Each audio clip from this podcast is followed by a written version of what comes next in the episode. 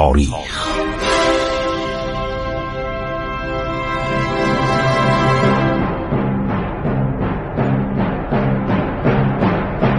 کاری از گروه جوان و اندیشه رادیو جوان.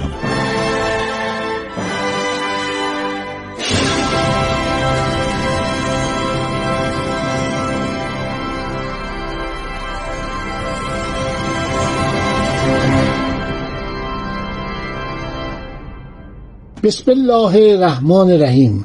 به نام خداوند بخشاینده مهربان من خسرو معتزد هستم. در خدمت شما دوستان عزیز شنوندگان گرامی رادیو جوان. با برنامه عبور از تاریخ مروری می‌کنیم بر تاریخ ایران تاریخ طولانی ایران تاریخ درخشان ایران پس از اسلام. ما را همراهی کنید.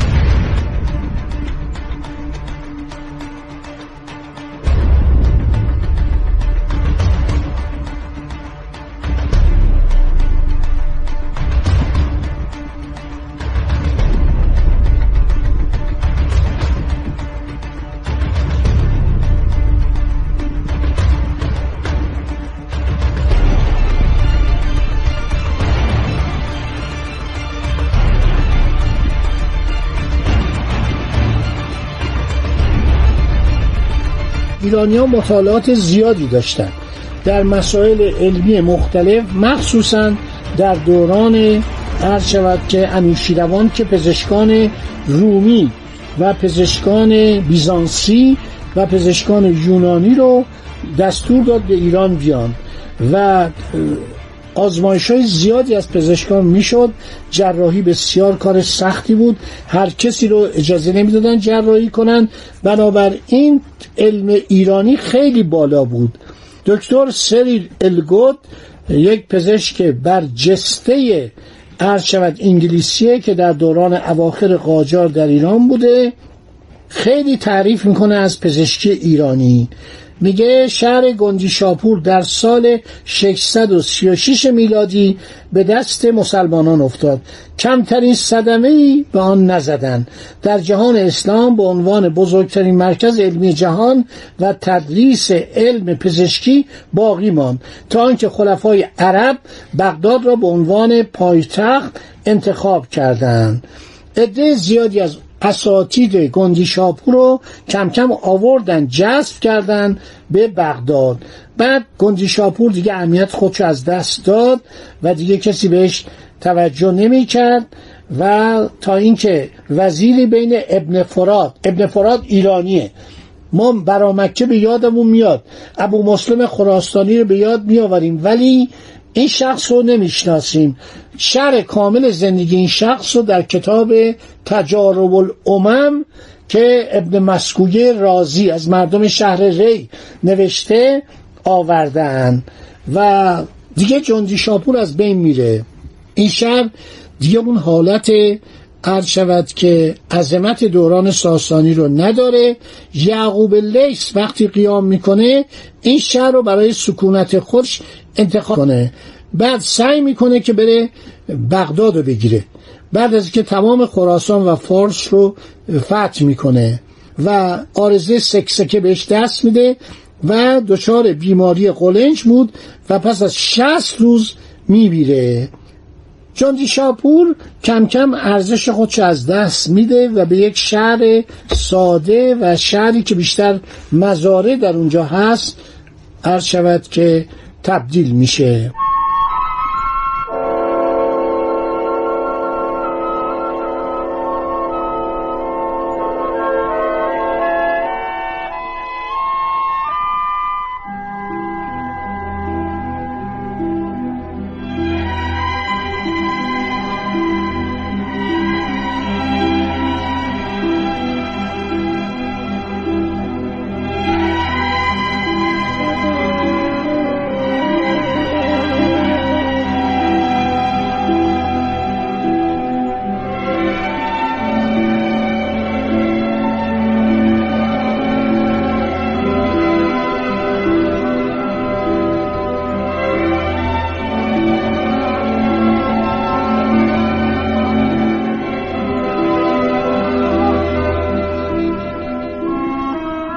پس از منصور دو نفر دیگر به خلافت می‌رسند که دوره خلافتشان چندان طولانی و مهم نیست.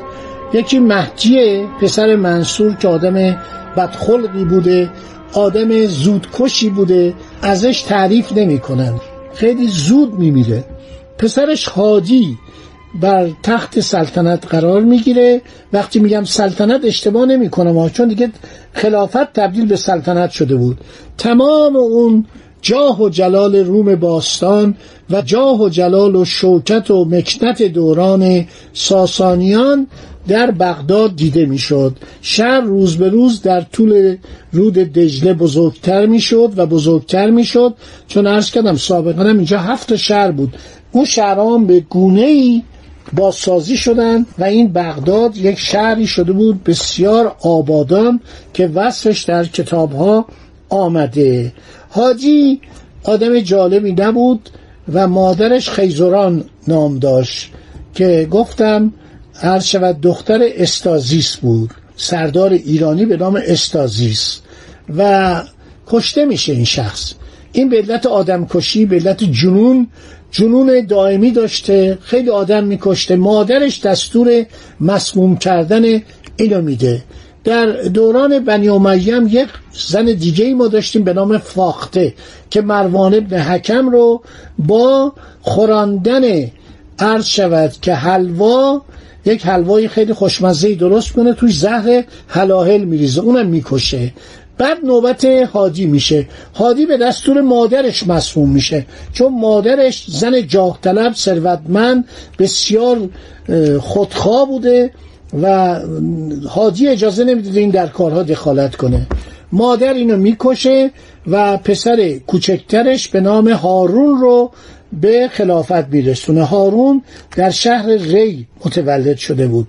در همین ایران متولد شده در یکی از سفرهای جنگی مهدی که به ایران اومده بود برای جنگ با اسپهبدان تبرستان و مازندران.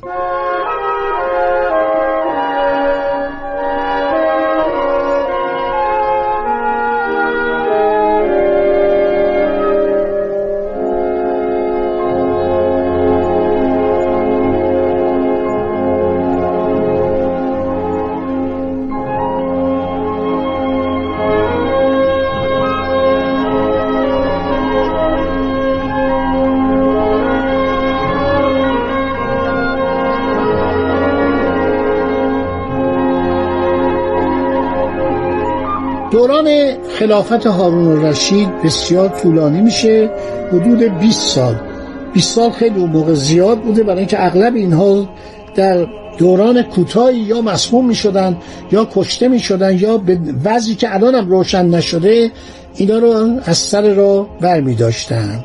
دوران هارون الرشید و قبل از او دوران گسترش شهر بغداد و همینطور سیستم اداری خوب جلو میره برای اینکه وزرای ایرانی در خدمت اینها بودند. مثل خانواده خالد برمکی.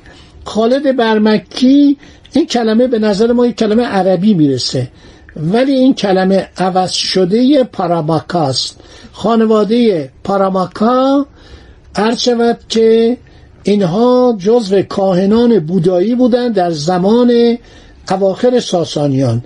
شهر بلخ مرکز بوداییان بود. در بلخ اصله می ساختن در همون شهر یه معبد بزرگی بود نیروانا معبد بودایی بود که خالد برمکی در اونجا بود. بعدا مسلمان میشه و اسم پاراماکا تبدیل میشه به برمکیان. بلخ جزو افغانستان امروز قسمتی از ایران بود. سعدی میگه روزگاری از بلخ به بامیانم سفر بود. سعدی در شیراز بوده. چطور در بلخ سفر می‌کرده؟ برای اینکه اون موقع تمامی سرزمین ها جز ایران بزرگ بوده.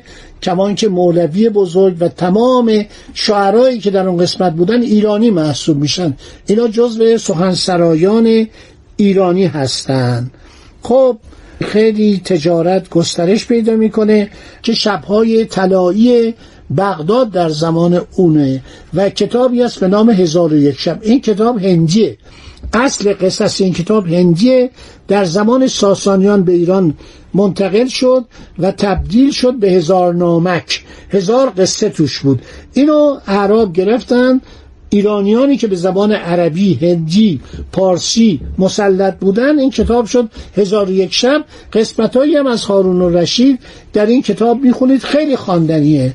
داستانهای هارون و رشید و جعفر برمکی وزیرش. این خانواده تمام رسوم ایرانی رو در بغداد تقلید کردند یعنی اشاعه دادن. کلاه بلند به جای دستار سربازان کلاه بلند بر سر میذاشتن. لباسای ایرانی مال زمان ساسانیان میپوشیدن و تمام رسوم ایرانی در اونجا بود و خلیفه اینطور که در کتاب ها نوشتن عباسه خواهر خودشو گفت چون در محضر ما عباسه خیلی دختر فهمیده و باسواد و شیرین زبان و سوارکار بود و میومد در لباس مردانه از سواری می‌کرد. این جعفر برمکی میگه شما عقد محرمیت ببندید. ولی تو چون ایرانی هستی هنوز این افکار نجات پرستی است شما فقط ظاهرا ازدواج می‌کنید محرم میشید. تمام داستان مفصل تو تاریخ می‌خونید. و جعفر و عباس ازدواج کردن صاحب دو بچه شدن که هارون دستور قتل عام این خانواده رو داد. تمام اعضای خانواده قتل عام شدن اعدام شدن. فضل برادر بزرگتر جعفر مدتی در خراسان حاکم بود با خانواده های خزران قبایل خزران آشنا شد و جالبی که کاغذ ایشون ابداع کرد. کاغذ از چین می اومد برای مصرف در ایران. ایشون یک کارگاه های کاغذسازی در خراسان درست کرد. باقی مطالب انشالله در برنامه های بعدی براتون میگم. داستان ایران داستان بیپایانیه. داستان ایران بسیار داستان جالب و درخشانی سرگذشت شامخی است که باید هر ایرانی آن را بداند. خدا نگهدار شما. ایران با شکوه. 2800 سال تاریخ.